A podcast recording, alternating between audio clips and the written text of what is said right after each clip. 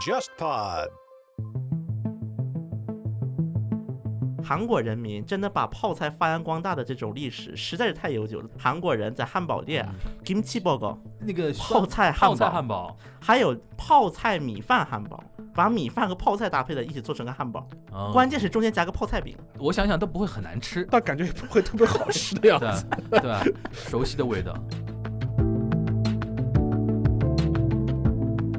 我到日本其实最受到文化冲击的是一碗拉面，嗯，它可以配一碗白饭的。对，日本人不认为拉面是主食， 对，他把饺子啊、面啊，他都当菜，然后嗯再配一碗白你饭，嗯去日本吃拉面店的组合就碳水三连击，碳水炸弹啊，拉面、面、炒白饭，然后饺子、啤酒。碳水三连击。其实四个加一个那个啤酒不得了，这一顿下去，一天的那个卡路里爆掉了。鸟山明在那个《龙珠》里边所有的角色，他都是有梗的，比如说那个饺子啊、乌龙啊，然后那个天津饭天津饭啊，然后雅木恰。养不起悟来，空的儿子叫午饭嘛，嗯午饭午饭就国行，就国行就米 饭，就米饭，就地球上活着的人都是那个植物，然后赛亚星上面的人呢都是蔬菜，赛亚星的王子就是统称的蔬对菜对对叫贝贝吉吉塔塔，就贝是吉塔 vegetal，然后突然来了一个大 boss 弗利萨，弗利萨 freezer 冰柜把你们都冰在一 起。大家好，我是樊玉茹，大家好，我是安欣。大家好，我是全小新。欢迎收听本周的东亚观察局啊。因为我们东亚观察局聊到现在聊了很多期了嘛，那天对我一看我们那个目录啊，就是好硬啊，就是硬核硬核话题一堆，对吧？ 对，从检察院啊聊到监狱啊， 都 又硬又黑又暗了，现在对吧？然后说为了照顾一些可能对于一些硬核话题没有太大兴趣的一些听友们啊，对，我们今天聊一期相对轻松一点的话题。聊轻松话题聊什么呢？就是无外乎一定要聊一个全民都关心的一个话题，就是吃喝玩乐，就就吃嘛，对就关于吃有关的一个话题。然后我们怎么个聊法呢？就是我那嗯我们那天那个在瞎聊啊、瞎沟通的过程中，突然发现中日韩之间关于吃面食啊，嗯是一个有点共通的一个话题吧。嗯，对吧嗯嗯那个我想问一下小新啊，嗯我因为对韩国就是了解的比较晚，嗯，真的出去之后才开始了解韩国的一些事情，也是通过日本的那些视角嗯啊。就是我第一次看到韩国的那个炸酱面，我吓一跳，就是那个酱能那么黑。对，我我一开始以为是那个 igasmi，就是那个墨汁墨汁墨汁的意面的那种套路。后来人家跟我说这个叫那个韩语叫什么炸酱炸酱面。炸酱面， 我说这个怎么叫炸酱面啊？这个酱也太黑了一点吧，对吧？嗯就关于这块儿，你们能不能给我解释一下？就是韩国的那个炸酱面咋就那么黑？这个事情， 啊，真的它是什么缘由？对，有什么源流啊？呃，那么其实说到炸酱面啊，啊很多人他都会就是有这么一个疑问嗯，因为炸酱面这个饮食呢，我当然这里说的不是老北京炸酱面啊，对是经过了韩国改良后的韩式炸酱面。对，那么它的一个特点是在韩国它叫中餐，在中国它叫韩韩餐，餐对，就四不像。对，就四不像，包括在包括现在在上海呀、包括北京这啊种韩国人比较多的地方，嗯，它是有现在专门做这种菜的一个馆餐馆，它上面标的叫韩国式中华料理。现在在上海的红泉路啊，嗯，北京的望望京望啊京、五的道口五，包道嗯括一些留学生比较多的地方会更更多一些那，到底是中国人去还是韩国人去？它应该很便宜吧？算是比较便宜的算了庶。民吧，应该针对学生嘛，我觉得应该可能。对，就是很多这是当小吃吃的。啊，现在来讲啊啊，，因为为什么之所以黑呢啊？因为在韩式的炸酱面，像比如说在国内的炸酱面，那么它家叫打卤卤酱，对不对对？在韩国叫春酱，它有个专有的名字叫春春春酱，天的春啊，对，春天的春。韩国人他还习惯管它叫京酱，北京的京。嗯因为大家如果吃北京烤鸭，那么就发现它是有那种就是甜酱的。嗯，所以说呢，在这个过程当中，其实是有几种说法的。为什么炸酱面的酱又甜又黑？嗯那么第一种说法，就是因为就是它的一个引入的历历史来看，就是还是在清朝时期啦，朝鲜开放的时候。那么当时的清朝啊，在那个朝鲜半岛是有个租界的，当然这不叫清朝的租界，叫华商的租界。嗯所以说这个过程当中，因为它在仁川离首尔很近的一个港口上，它是在，嗯，所以说在这个港口呢，就有涌入了很多山东人，因为山东人嘛，啊，他这个我听说过的，就是对那韩国的饮食很多所谓的中华料理都是山山东菜吧？对，吧其实山东菜进行了一个改造吧，应该我们可以这么理解啊。当时有一个山东的一个兄弟啊，那么这个兄弟他后来就是去了韩国之后，就是把山东的这种炸酱面嘛，因为炸酱面是个北方菜。对对那么将这个北方菜进行了一些改良。在北方，如果吃过炸酱面，都知道是咸口的，对但这个是甜口。那么在这个过程当中，当时有一种说法，就是为了它要适应韩国人的口味，嗯所以把北京烤鸭的酱那个甜甜面面酱酱放进去了。啊它用的是甜面酱，嗯，当然这也不是完全甜面酱，在那个甜面的基础上，还要进行一个发酵的过程，因为大家都知道嗯它韩那国个的黑大应该就是继续发酵造成的一个黑吧？是它一啊个是进行一个发酵，因为春酱按照配方来说，它是个红色的。嗯，对。如果不那个发酵的话嗯，因为韩国的酱它都是很喜欢发酵的，对无论是大酱啊、辣椒酱啊、对什么菜包酱等等等等一系列酱。那么嗯春酱也是这个兄弟去了韩国之后，他就发现，哎，大家怎么都来发酵这个酱呢？嗯，所以再把它进行发酵之后，再添加了焦糖，让这个春酱变得更加的甜。嗯，所以其实很多韩国人说春酱的配料是什么，无外乎就是所谓的京酱，就刚才说甜面酱，再加上发酵一阵儿，然后再放点焦糖和味精。嗯，所以很多韩国人就是不太喜欢吃炸酱面的，就说这就是一个味精来生产的一个。工业化的产品，在嗯韩国也是这么一种说法的啊。那么所以说，这个韩式炸酱面就是之所以为什么发甜，因为它有焦糖，它是加了焦糖的。啊，那很那不是很甜很甜了吗？所以说韩国人是喜欢甜口啊，这确实是一方面，而且另外一个嗯是要让韩国人来接受这道菜现在这个炸酱面在韩国国民度高啊，是很高的。其实嗯呃不是哦说不是说搬家都要吃炸炸酱面嘛？这个当然是比较早了，这是比对较早的一个传哎，你统。这么一说，我想起来了，嗯，就是十年前我看那个什么《我们结婚了》，就嗯，当时宋茜跟那个搬谁家，那对个尼坤尼坤，尼对坤对对对，他们不是有一个什么维尼夫妇嘛，这个这嗯个梗嘛，对吧？嗯然后就是当时我就看到那个炸酱面，然后吓一跳，就是搬家之后一定要对吃这个炸东酱面西的，对，所以说这个饮食一直到就是朝鲜战争结束为止嗯，那么这个都是一个比较，就是我们就可以把它理解成一种，哎，这是一个国外来的菜，好像在嗯我们这儿还挺普遍这种感觉，但不是那么普遍的一个饮食。嗯，后来它成为普遍化，它是有一个非常重要的原因，就是因嗯为后来就是在那个朝鲜战争嘛，嗯朝鲜战争结束，当时的韩国是一穷二白的，嗯，然后经济情况也不是很好，在这种情况之下，当时美国人，因为美国人他很多吃的是面食，所以说美军部队当时就送了很多的面粉，其中有一部分它是援助给了韩国政府的对，另外还有一部分，因为在当时韩国是专门有一有一些市场是就倒卖这种美军部队里面出来的东西，嗯对因为美军部队出来的东西虽然可能在美军看来它是过期了，但对于很多韩国老百姓饿肚子来讲，嗯那么这也是个很好的一个粮食，包括我在这里再说的一个韩国电影叫那个国际市场。嗯那么国际市场这个国际最早就是因为它这个市场专门用来倒卖美军出来的一些物资，而叫国际市场，嗯是有这么一个。故事的，所以说这个美军他放了很多的面粉，嗯但韩国人的主食一向不是面，尤其是对半岛南部，嗯它传统以来是种水稻的一个地方，而且是一年一熟，嗯就是类似我们东北大米的这种品种啊。嗯那么在这种情况之下，因为当时的很多韩国人是不愿意吃面面粉的，所以说这个面粉就分给了很多华侨，啊，因为韩国人自己不吃，自己不用，对然后外加上当时又赶上了一个就是朴正熙时代，后来又成了当时朴正熙和韩所谓的反共，嗯这就导致很多的华侨开始受到了波及，在嗯韩国当地。所以说，这些面粉不仅是都给了华侨，而且后来朴正熙政府还出了一个规定，就是说华侨只能做面。所以说，包括到现在，你如何区分这家所谓的中华料理店是正儿八经的韩国华商开的，还是说这是韩国人自己开着玩儿的？嗯，那么无外乎两个区分法，第一个就是很多华侨开的店上面写“华商”两个字，嗯牌子会写。当然，现在因为很多华侨它是韩国化了，逐渐融嗯入到对韩国社会当中，那么这种可能会比较少了。还有一种方法就是你看它卖不卖饭，不卖饭它就是华商开的。当然，现在啊可能有个别的华商店，它会开那种单独的米饭啊，因为现在这个限制早就没了嘛。嗯对。但是它不会像韩国人开店，什么炸酱饭、什么炒马饭，就不会开这种用炸酱来做盖饭这么一个菜单，它是不会做出来的。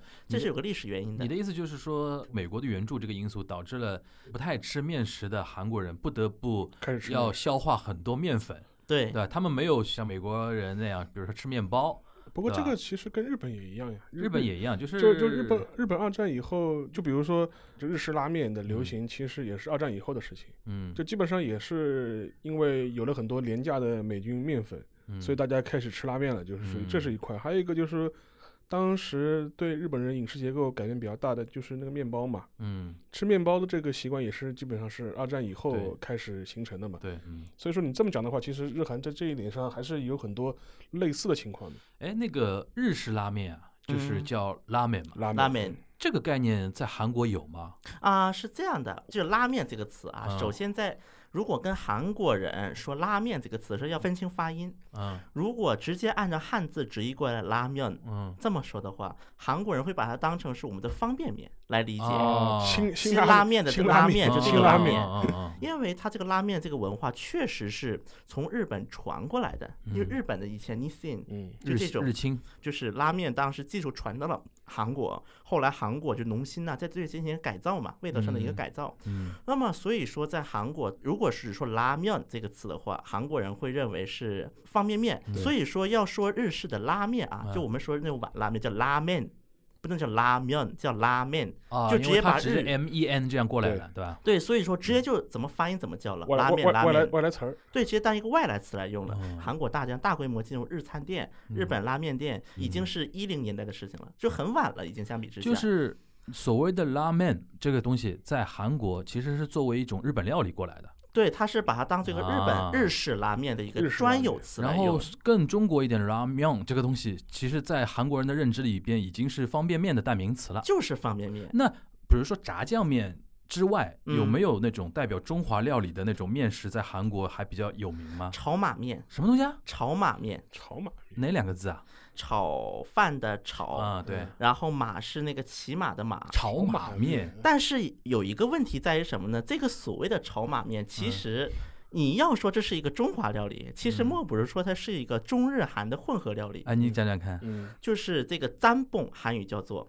哦，我知道，呛枪蹦。枪占枪蹦，枪占枪蹦，蹦占蹦啊，对占对蹦对对。所以说，就是其实“炒马面”这个词对嗯于“占蹦”这个韩语词汇的一种解释，因为嗯现在在国内主要就是把它当做韩式炒马面的一种代指，那这个日本的呛蹦应该从韩国传过去的。但是这个是个完全的外来词，哦，我在韩国那的一那就个比较介绍里面日本也说是日外本来传词过来的，对，日本也是外来词，呛蹦。但对韩国人比较公认的一个文化里面，他们认为这是日本传过来的这个词。哎，那这这个悬案了， 变成对因为像日本的话，呛蹦也是有的，但是呛枪蹦蹦是是那个长崎比较长崎有名的是对长崎对呛对对蹦。对。对。但是长崎是个港口城市，你可以知道它肯定是受什么影这响。那我搞不好是中国人的影但但我响。们应该中文怎么翻？在中国确实呛是要炒马面，但是你看那个字面，好像也发不出那个音，音对对啊吧？呛蹦。就确实啊，因为首先韩国人是承认占蹦这个东西是从日本传过来的，啊，但是传过来过程当中，在韩国又发生了一些变化。嗯，韩式的那个占卜跟 Nagasaki 占卜一个最大的区别是汤的颜色就不一样了。嗯，像 Nagasaki 占卜它是白糖，对，白糖但是到了韩超多国，蔬菜对对这个就成为了一个红糖。啊，首先，它是一个红糖，因为它有辣椒粉、辣嗯椒面。第二个，韩国的炒马面里面会有很多的贝壳，嗯尤其是你去一些就是所谓的一些连锁店，在韩国比较火的一些炒马面，专门卖炒马面的，嗯那么你会发现，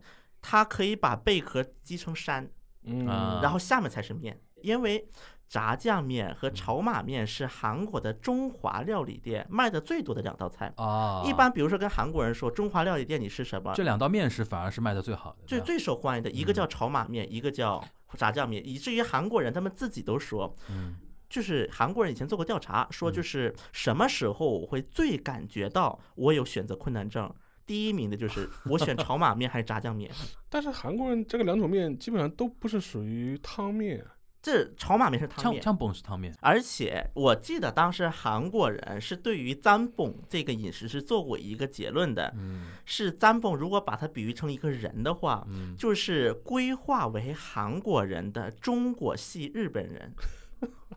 这是韩国人对于韩国是占蹦的一个解释，哦，就是 首先，因为韩国人他的一个主流的观点是认为占蹦这个饮食是从中国这一边传到日本传到日本 Nagasaki，嗯，传到哎日那有本，道理的，那有道理有的。道理。所以说叫中国系哎，日那应本该我人。们以后要调查一下这个枪崩到底怎么来的，这对个对，这个源念法，源源头哪里来的？嗯，除此以外，他们还有一种说法，就是吃饭的福建话嗯，叫做那个扎蹦夹蹦扎蹦对，那个闽南语叫夹崩啊假蹦，然后这个传到了日本之后就变占蹦，一 好像有点靠谱，对，有点靠谱，驾崩嘛，有那可个叫能，也可能，也可酱能。崩，所以说，其实这两道菜啊，嗯虽然在韩国是作为中华料理在卖的，嗯，但是到中国它就叫韩国式中华料理，而且它不叫中国料理，叫中华料理。那我再问一下，我到日本其实最受到嗯文化冲击的是日本人把面啊，嗯比如说一碗拉面，嗯它可以配一碗白饭的，对，就是日本人不认为拉面是主食，对，就当嗯可以当菜吃对，吧？他把饺子啊、面啊，他都当菜，然后嗯再配一碗白饭，所以说可以那个嘛，就是我当开玩笑嘛，你去日本吃拉面店的组合就就碳水三连击，碳水炸弹啊，碳水三连击，那个先是拉拉面炒白饭饭炒饭啊，，炒饭、然后饺啤子酒还有饺啤酒还有嘞，饺子，对，饺子、啤酒。碳水三连击，四其实四个加一个那个啤酒不得了，这一顿下去，这每一天的那个卡路里爆掉了，就是那种。但这个蛮多的。这个蛮啊多的韩国人是这样嘛？就韩国人把拉面就是一碗面食啊，比如说嗯炸酱面也好啊，张崩也好，他是能当就是一顿饭处理掉吗？啊，这有两种情况。嗯那么首先我们看炸酱面、占蹦这种嗯手打面啊，啊，我只要在这个基础上我配个饺子，韩国叫滚曼肚，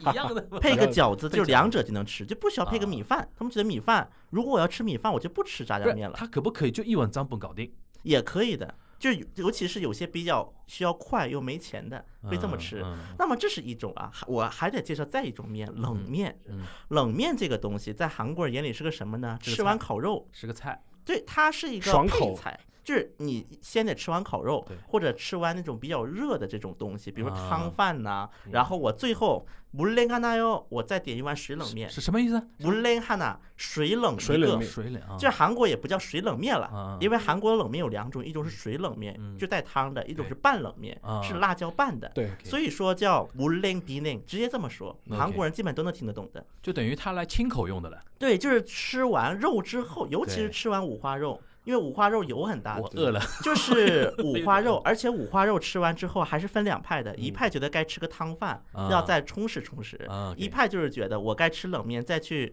爽爽口。所以说，在烤韩国烤一五般花肉是不是什么 samgyeopsal？三 u p s a 对。 Samgyeopsal 所以说，吃完五花肉啊，或者吃完烤肉之后，很多比如说跟韩国人会餐，他们就会问你要吃大酱汤，或者是你还是你要吃冷面，嗯。基本就开始选了。如果你要吃冷面，你要吃带汤的还是吃拌的？但冷面的话，是不是北面比南面好？预这个问题预预留吧馆，又要回到这个经典的那个，预留馆我，们文大统领吃吃相难看的事情来聊一聊。不是，其实冷面这个东西啊嗯，虽然都叫 naengmyeon，嗯但是中国的东北人嗯，认知里的冷面、朝鲜人认知的冷面和韩国人认知的冷面，首先这是三个不同的菜，我可以很明确的这么说。对，首先这三个口就不一样的。嗯那么在中国，除了就是在延边以外的地方，比如说东北大冷面，我们说的。嗯，那这应该是个酸甜口的一个东西，但是在延边地区，那么它是更偏甜一些，酸味儿少一些，因为它要加苹果。嗯，然后到了朝鲜之后，朝鲜它又分两派，一个嗯叫平壤冷面，一个咸兴冷面。那么咸兴冷面，因为它是用土豆和那个荞麦的一个混合的一个面儿做的，所以它会更筋道、更硬一些。嗯而且外加上朝鲜的一些条件原因，导致他们的一些荞麦这种农作物，它的一个加工的水平不是很高，所以就会感觉更筋道，就更难咬。嗯那么到了平壤之后，就我们说的什么玉流馆呐、嗯包括如果在上海呀、北京啊、东北都有很多朝鲜餐馆的。嗯那么去朝鲜餐馆吃的也是这种平壤冷面。那么很多韩国人去吃了平壤冷面，就会觉得这个味道怎么这么淡呢？嗯因为在韩国的很多冷面，它其实它是相比于朝鲜冷面的一个原型之下，嗯它加了更多的调味料以适应韩国人的口味。嗯，这个调味料韩国人比较重口，重口就可能是芥末，或者可能是味精，啊以至于很啊，这个又跟炸酱面那套又来了嗯，冷面这全是味精，里面全是化学调味，我不能吃，嗯。就会出现这么一种很奇怪的一种论调在韩国，嗯，那朝鲜那个冷面的口跟中国东北比的话，是更清淡还淡是更淡，就就是是更淡这，三地里边，就是朝鲜是最清淡的，对在上面一点是大概我们东东北，北对然后在上面就是最重口的是韩国人啊了。对，因为像朝鲜，尤其咸兴冷面，它不是汤，嗯它是个拌的冷面， ，OK，所以平壤冷面一般是比较更汤一些，汤一点更对嗯那个清淡一些。当然，这个平壤冷面怎么吃呢？反正也分好几派啦。像比嗯如说我们文大总统最喜欢的那个玉流馆，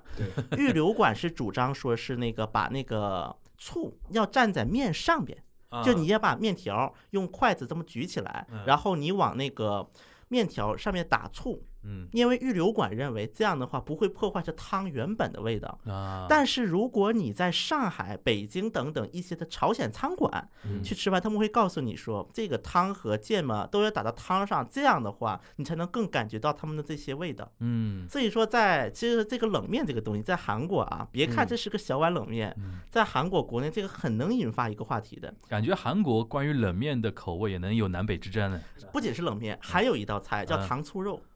哦，就里脊肉啊，糖对醋里对脊对，，糖这就是糖醋肉，韩国叫，就是那个古古老肉吗？古老肉，没错没错哦。那么这个东西一般就是跟炸酱面、炒马面和煎饺子嗯一起成为构成韩式中华料理的四大酱，四大金刚，哦对，四大金刚：再再来一遍，哎，那个炸炸面面、面、炒马马面炒马面煎饺煎饺子，煎饺子。还有糖醋肉。糖醋啊肉，一般这四个叫四大金刚你。先回答刚才那个沙老师提到那一点，嗯就是简单回答一下，就是为什么他们搬家之后要吃炸酱面？这个刚才我们没这没又注意是这又是个历史话题了，又嗯回到那么刚才我简说单讲，到我们了历，史问题简单讲。对，因为刚说的朴正熙了嘛，涉及嗯到，因为朴正熙就任之后，华侨们他在韩国没有谋生之道了，所以嗯就在各地开始开嗯，中华料理店，这是第一批。嗯，那么这一批开了之后，因为很多韩国人开始觉得，哎，炸酱面这个东西挺新鲜的呀，嗯而且因为当时的韩国又没有其他外国菜，又嗯很少，就觉得我吃炸酱面是个很新鲜的事情。嗯，就把它当成一种非常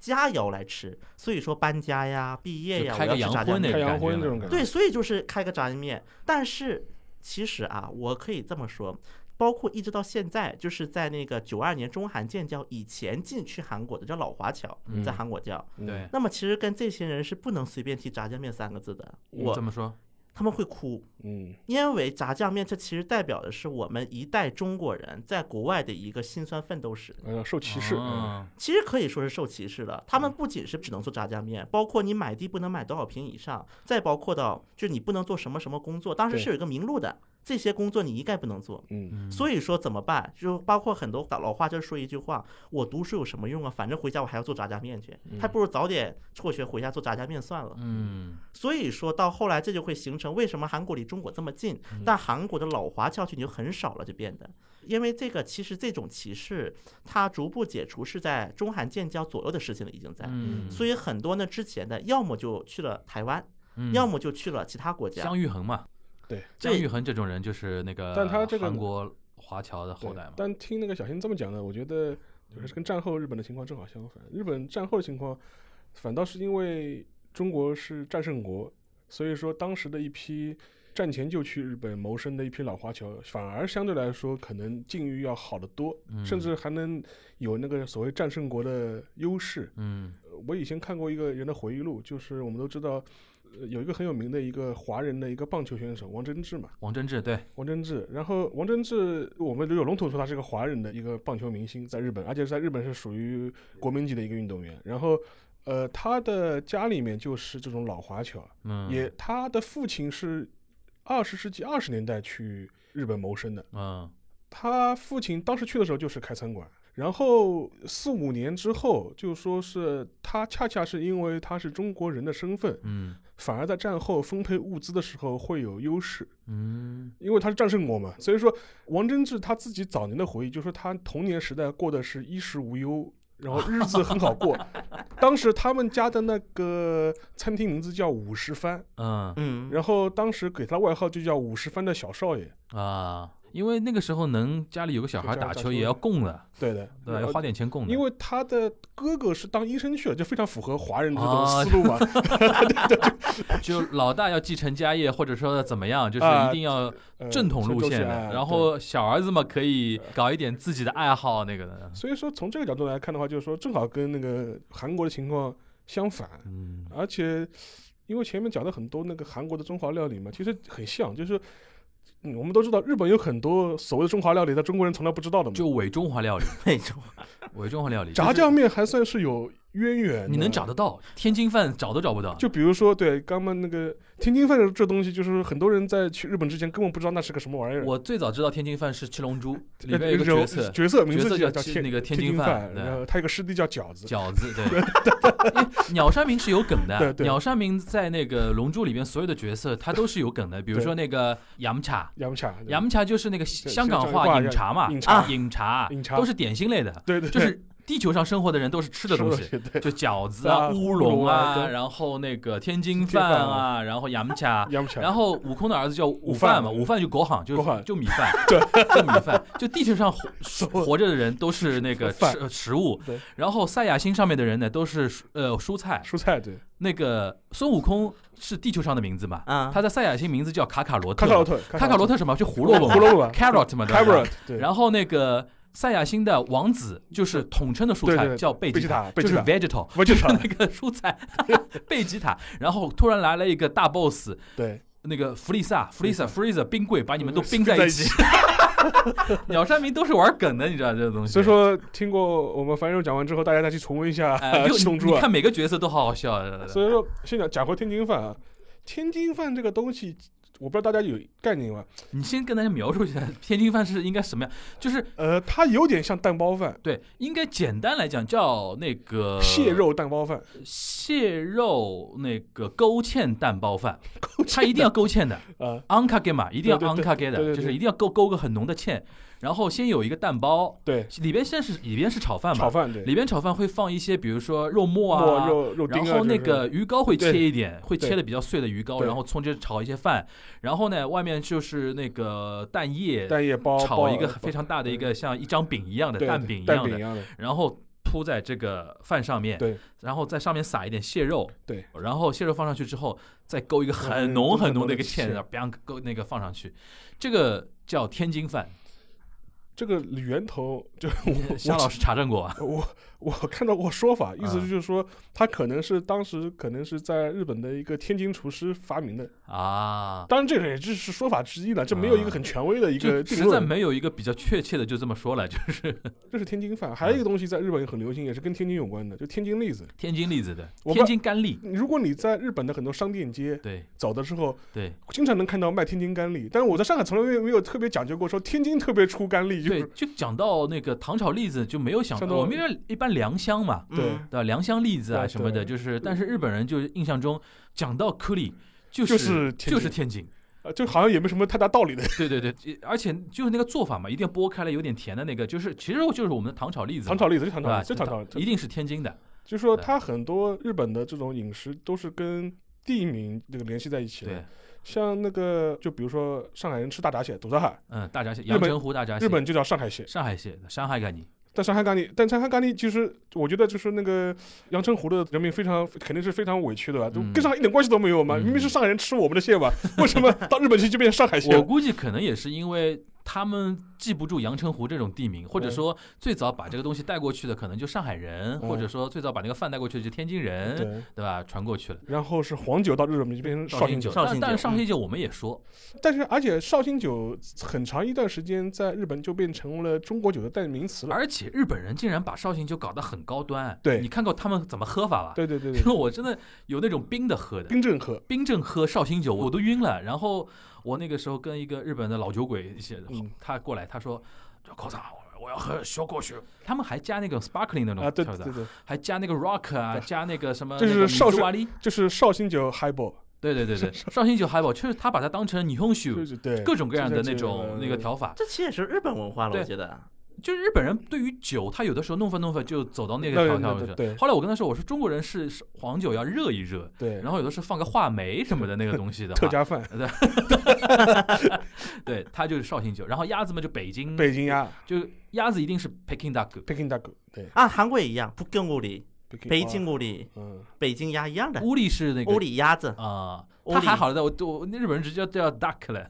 那个南京豆啊，对，南南京京版的美那对南京版美，对，还有很多了，还有很多，就基本上那个你刚才你提到那个冷面，我想起来了一个，日本也有个冷面叫中华冷面 hiyashi-chuka，啊，对 T H 这个也非常神奇的啊，这个东西我也在中国没见过。而且它这个名称其实是有演变的。嗯，战前的时候，二战之前叫支那，嗯支那冷面。对后来是因为四五年以后嘛，就是嗯就后来日本政府说政你治不正确，政治不正。确，你不能再叫支那冷面了，对就是说是你要叫中华冷面。嗯，但是直到今天，你某些地方还是能看到它是用支那冷面对对对，的就是非常传统嘛，就他要啊就强调自己这家店是历所史以悠久的那种。所以说，但这些呃店招有的时候会被中国人看到，然后拍下来嗯变成一个社会新闻，对，说啊，你这这侮侮辱中国了，你哎，你这里边其实我觉得倒是可以跟大家稍微那个嗯科普一下，对就是有的日本人他不是真的呃要，啊，就说支那这种，当然我们要区分，对有的人是故意的，对，嗯对吧？但像这种吃的这个东西的话，有的时候就比较，它因为有一个传统嘛，这是个传统说法，像那个鸡块还有南蛮嘞，对，南日本蛮还有一叫南蛮鸡块南，蛮哎鸡呦块，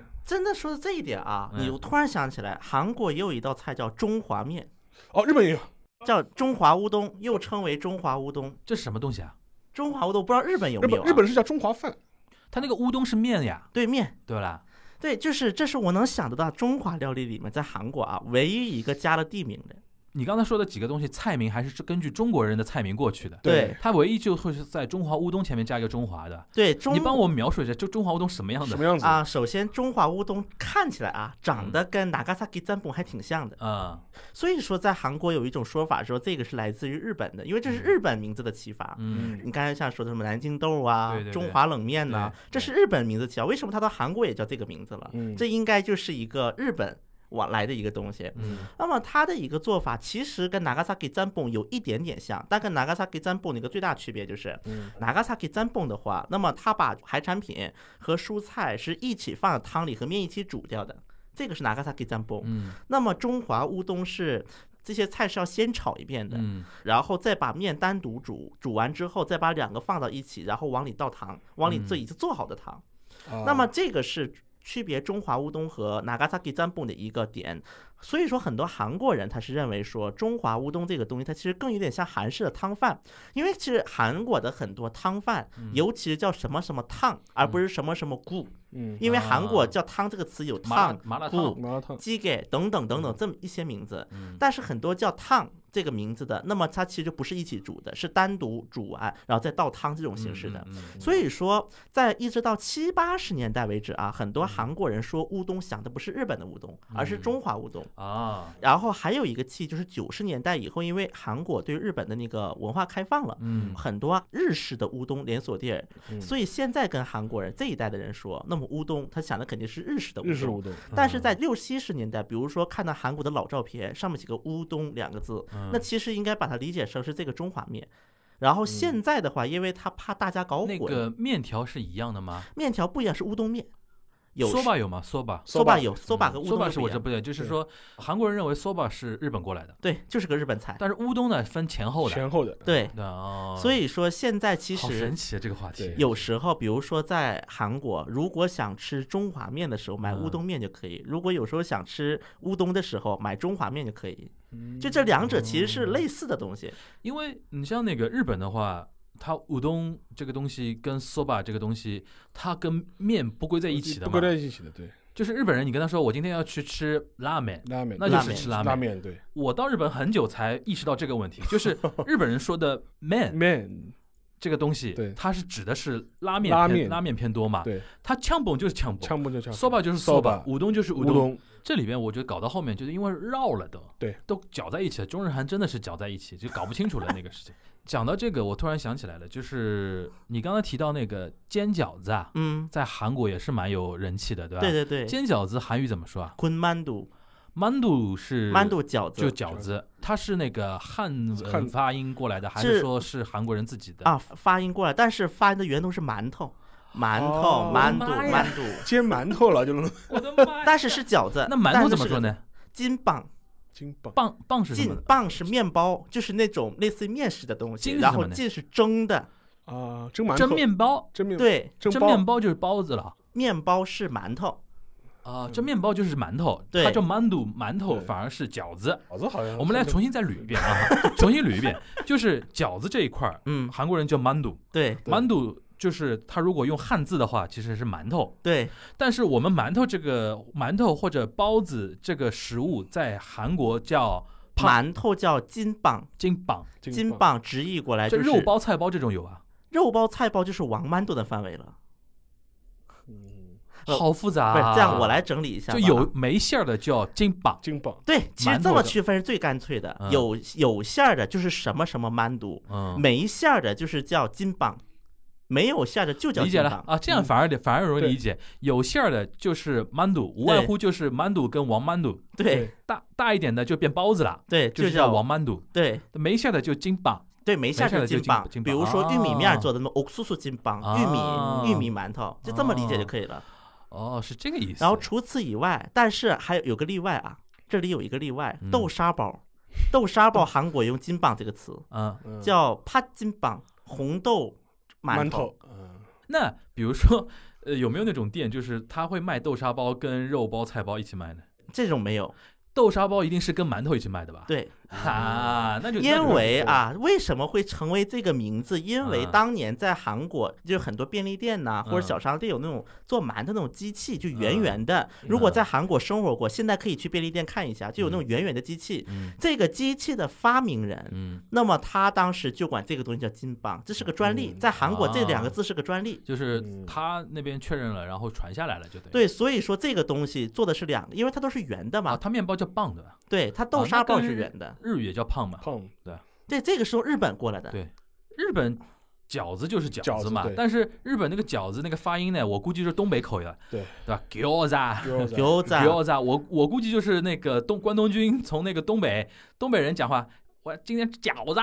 那个嘴嘴拉的比啊较大嘛，饺子这个词韩国也用，gyoza 这个词韩国也用，一那个般那个已经专指日式饺对，子。啊那个也因为已经对从日本的人过来了，因为这个东西从中国到日本之后，成为 gyoza 之后，日本人一讲到 gyoza 就是煎饺。对。然后它作为一个独立的食物，再对到了韩国，但是还有一个例外，这嗯里面还存在一个例外，嗯有一韩国有一家在明洞啊，嗯非常大家至少都知道，无论好吃还不好吃，这个另当别论。对。但有一个明洞饺子，明洞 Q 杂，啊但这家店虽然卖的是中式，就是韩式的饺子，但它还叫 Q 杂。嗯，原因其实很简单，就是它要在它要强调它从日本时期就开到现在了，哎，就啊跟刚对才那个那个支那那个嗯说说法法是是一一样所以的。这是唯一一个例外，叫明洞 Q 杂哎，明洞饺大子。家捋清楚了啊！但是日本呢，就是讲到 gyoza 呢，就是一般说煎饺。煎饺，然后煎你饺要嗯说像我们水饺呢，它会水叫饺子叫 sea gyoza，对叫是水一饺，个 gyoza 水水饺子。对，那个韩国东西一样，물만두水饺子，啊， 물만두一样的。嗯，OK，它区别就是一个是馒头过来的，一个是就是我们的饺饺子过过来的。，然后日本人的馒头，日本好像没有馒头吧，只有嗯包子，那日本那种中餐厅怎么叫啊？没没有看没到，没看看到到过包包子有包子有包子叫馒头，对，肉包你姑妈。但你姑妈也分的，就是关东关西叫法不一样，就是在关东叫你姑妈，在关西叫补大妈，不到就是就是猪猪猪馒肉头猪猪馒头猪馒头。猪馒头，而且我不知道日本啊，日本的饺子有什么特点，不知道有没有？韩国的饺子啊，嗯只要卖的是韩式饺子，百分之九十以上有一个特点，嗯，肯定有豆腐。你放哦，你心，无叫馅儿论里什么边馅馅儿，儿里边放豆腐的，对什么馅儿，你拆开一是看日本人就不豆太腐。放豆腐，日本人不太放豆腐很，少没吃到过，然后日韩本人基本上那个饺子的馅儿嘛，就是猪肉，猪肉讲究点的嗯稍微就是放一点放一点牛牛肉对对吧？嗯然后就是那个卷心菜嘛，对 cabbage， cabbage，然后 cabbage 嘛要口感，它如果要一些水水分的话，可能就放那个白菜对 h 菜，然后就是葱嘛，对吧？他们也会有韭菜馅儿的，但韩国的话，它比如说有些饺子做的比较小的啊，嗯有那种小吃店卖的，比如说嗯烤肉饺子，这个是有专利的，在韩国。哦然后还有就是 kimchi 曼都，全世界估计只有韩国能吃。泡菜，泡菜饺 子，不过也是韩国人民真的把泡菜发扬光大的这种历史实在是太悠久了。到包嗯括韩国人在汉堡店啊嗯，kimchi b u r g e 根基包，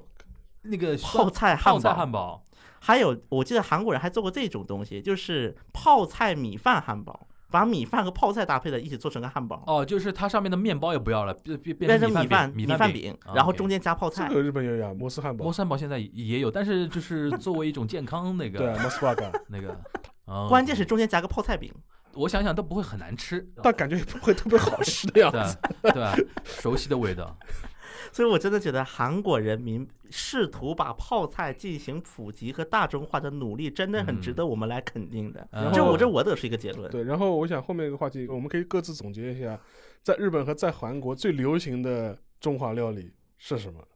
日本的话，我想麻婆豆腐，对我觉得应该没什么争议吧。对，麻婆豆腐，而且他们已经把麻婆作为一种料理的呃形式了，对，麻婆茄子、麻婆任何东西，而且我上我看到过最经典的，当我没吃过，我、 我看到过，就是说是麻婆 spaghetti，就麻婆酱的意面啊，我的妈呀！东京真的有的。所以说，我觉得麻婆豆腐就是这这个菜在日本是属于深入人心。对然后，如果我们排前三的话，我第一我认为是麻婆豆腐，对第二我认为担担面或者是回锅肉。对，如果让我列的话，麻婆豆腐我同意啊。对第二个可能青椒肉丝，啊，青椒肉肉丝它就叫叫青青椒椒肉肉丝。对，嗯，然后就是受欢迎程度我不知道，反正那个挺有名的话，那个棒棒鸡、棒棒鸡、棒棒鸡。棒棒鸡最近也很红了。哎，你觉得那小笼包呢？小笼包偏贵，就是好像给日本人一种感嗯对觉，就是小笼包是要很郑重的来吃的。啊，就是要去这种比较高档的对中华料理店去对吃的，对对，你像那个麻婆豆腐盖浇饭、青椒肉丝盖路浇边饭，摊，路边摊路边小店就对是只要是它叫马吉诺诺去嘎，嗯就对是路边的对那那种种中中华华料料理理店小小店里边，就是都有有的这种有这种东西，但是那种小店往往不会有小笼包。对对对，小笼包在他们感觉好比较像精致而且真的卖的贵。对的，对的，对，一一笼，比如说有三个相对大一点的啊，它嗯卖个五百日元，五六三十三，对这相当于十块10钱钱一个啊，对，对，十块人民币一个，这个非常贵了。就是所以说我刚才比较纠结，就小笼包，小笼包而且它这个发音跟上海话一一模一样，的， 就就是这个我要提一下那个横滨，就是大家如果以新后地中华街，对，如果大家以后有机会去那个日本玩啊，当然现在最近疫情可能没这么久，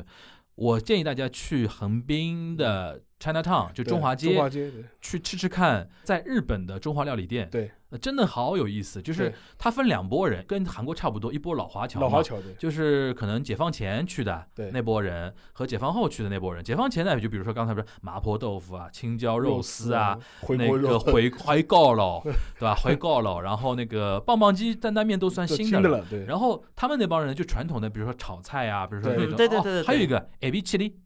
哦酱啊烧啊虾酱酱仁酱烧虾仁啊，酱烧虾仁儿，呃但酱烧虾仁也是非常日本的，就是国内不太有。很少，对，干烧啊，干烧虾仁，干烧虾仁，干干烧虾虾仁，对，然后他们这种都卖的挺贵的，就传统的那种那个老华侨开的那种，嗯对对对呃，China Town 里面开那种餐厅都卖挺贵的。然后呢，就是改开之后呢，去了很多新的移民对到中华街，中华街一直在范围在扩扩大大嘛嘛对，然后现在基本上每一条街的各个店铺都变成那个中华料理了，然后。老华侨特别不适应的一点就是新华侨过去之后开那种塔贝后代，就是那个畅吃，对，然后他们成本控制的很低，对对于老华侨的那些店都是有冲那击些冲击嘛。然后他自从开始流行畅吃之后啊，横滨的那个这个中华街生意好到一塌糊 涂，尤其那那个富都新线开通之后，嗯富都新线直接从那呃个新宿池新袋、宿嗯涩谷这种地方直接开到那个横滨的嘛。对对，然 后，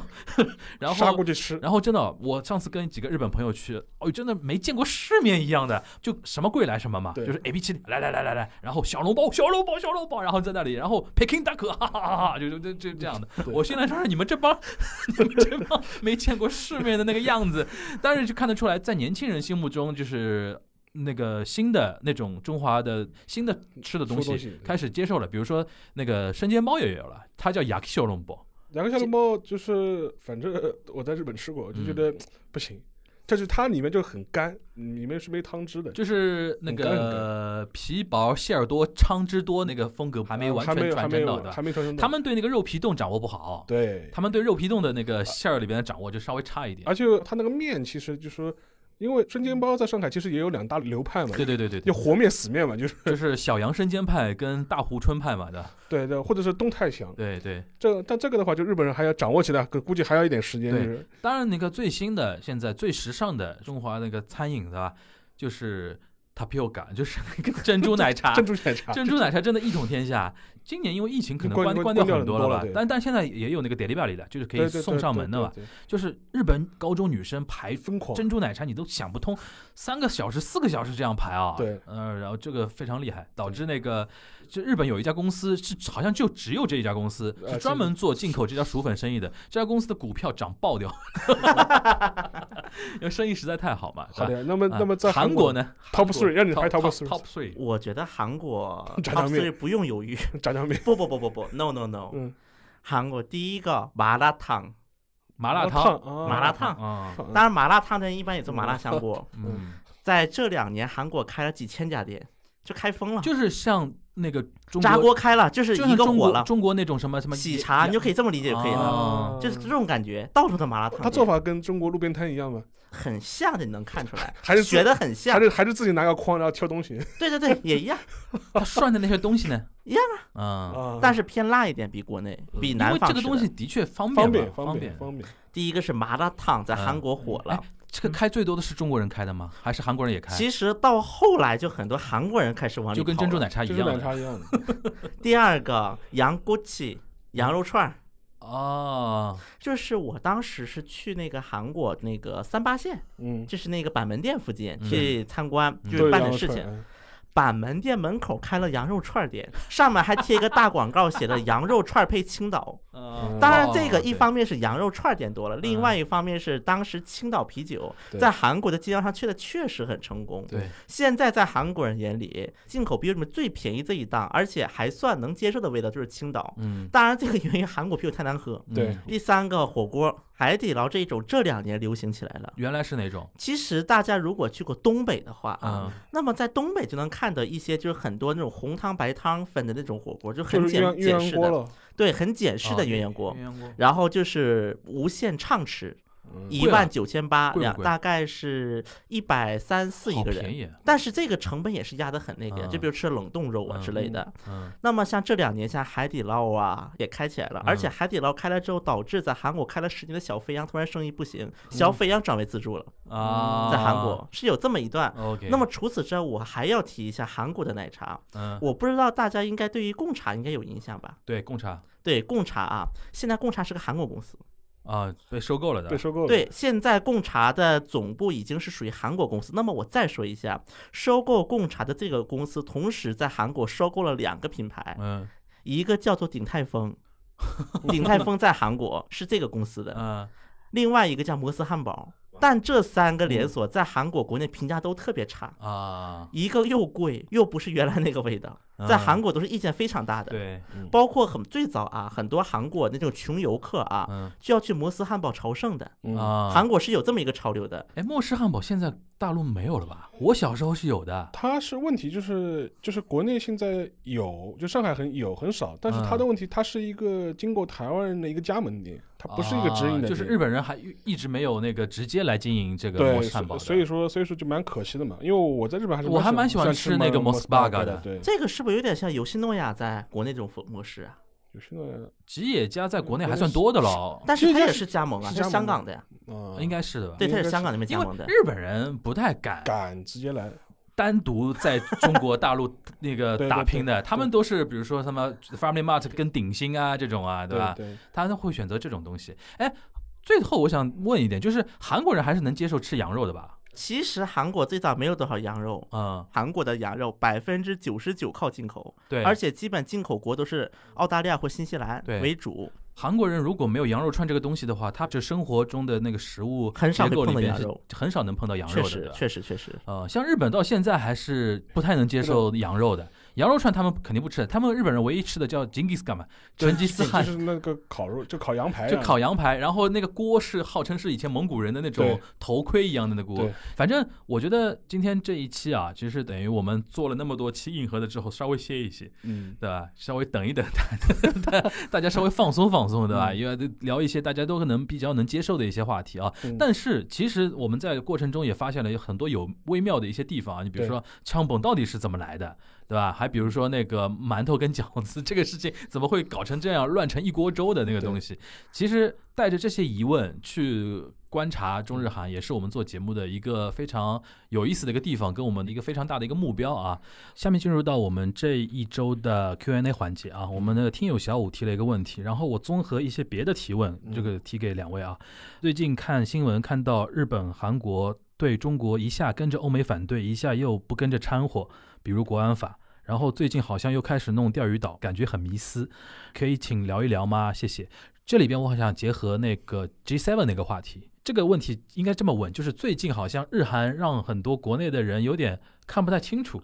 一会儿在某个问题上呢，好像感觉跟我们好像蛮友好的，对吧？一会儿可能在别的地方呢又踩我们两脚，嗯对吧？是有这种感觉在嗯，就是这一块儿，请两位稍微来解释和分析一下。我们先让那个小新先来吧。好，那么 G7 应该其实是最近中国国内能够看到的，中国跟韩国就是可能是立场有稍微有一点点微妙不同对的一个事件。嗯那么对于文在寅来讲，因为 G7 一直以来是西方发达国家它的一个就是集合体吧。所以说，对于很多的就是韩国当地的一个看法来，首先，韩国它本身经济它是一个外向型经济嗯，无论是政治还是经济，都是很容易受到周边的一切的影响的。所以说，在这种情况之下，韩国一直以来打的一个就是战略，就是跟谁我都不排斥谈。嗯然后呢，一些敏感话题我尽量少说。这是韩国长期以来就走的这么一个外交路线。文在寅对外宣布说：“我欢迎接到这个邀请。”可能文在寅也想到了，如果 G7 他去了的话，那么是否就相当于是会就是帮那个 Trump 站台？所以我看了青瓦台那个记者会直播，他是这么说的：我们认为，我们之所以被邀请，是因为我们在 Corona nineteen，就是新冠肺炎，嗯的一个优秀的防疫的经验，这个嗯防疫经验能够让全球的各国受到启发，嗯我们也会以此为契机尽到我们的国际责任。然后第二点，文在寅在记者会上就是回答一个韩国这个问题的时候，说了一句话说，嗯我们将这个问题已经向中方进行了通报，啊然后中方并没有对此表示任何的不满。嗯，OK 这是第二句话。 ，OK OK，我感觉好像韩国人现在心态啊，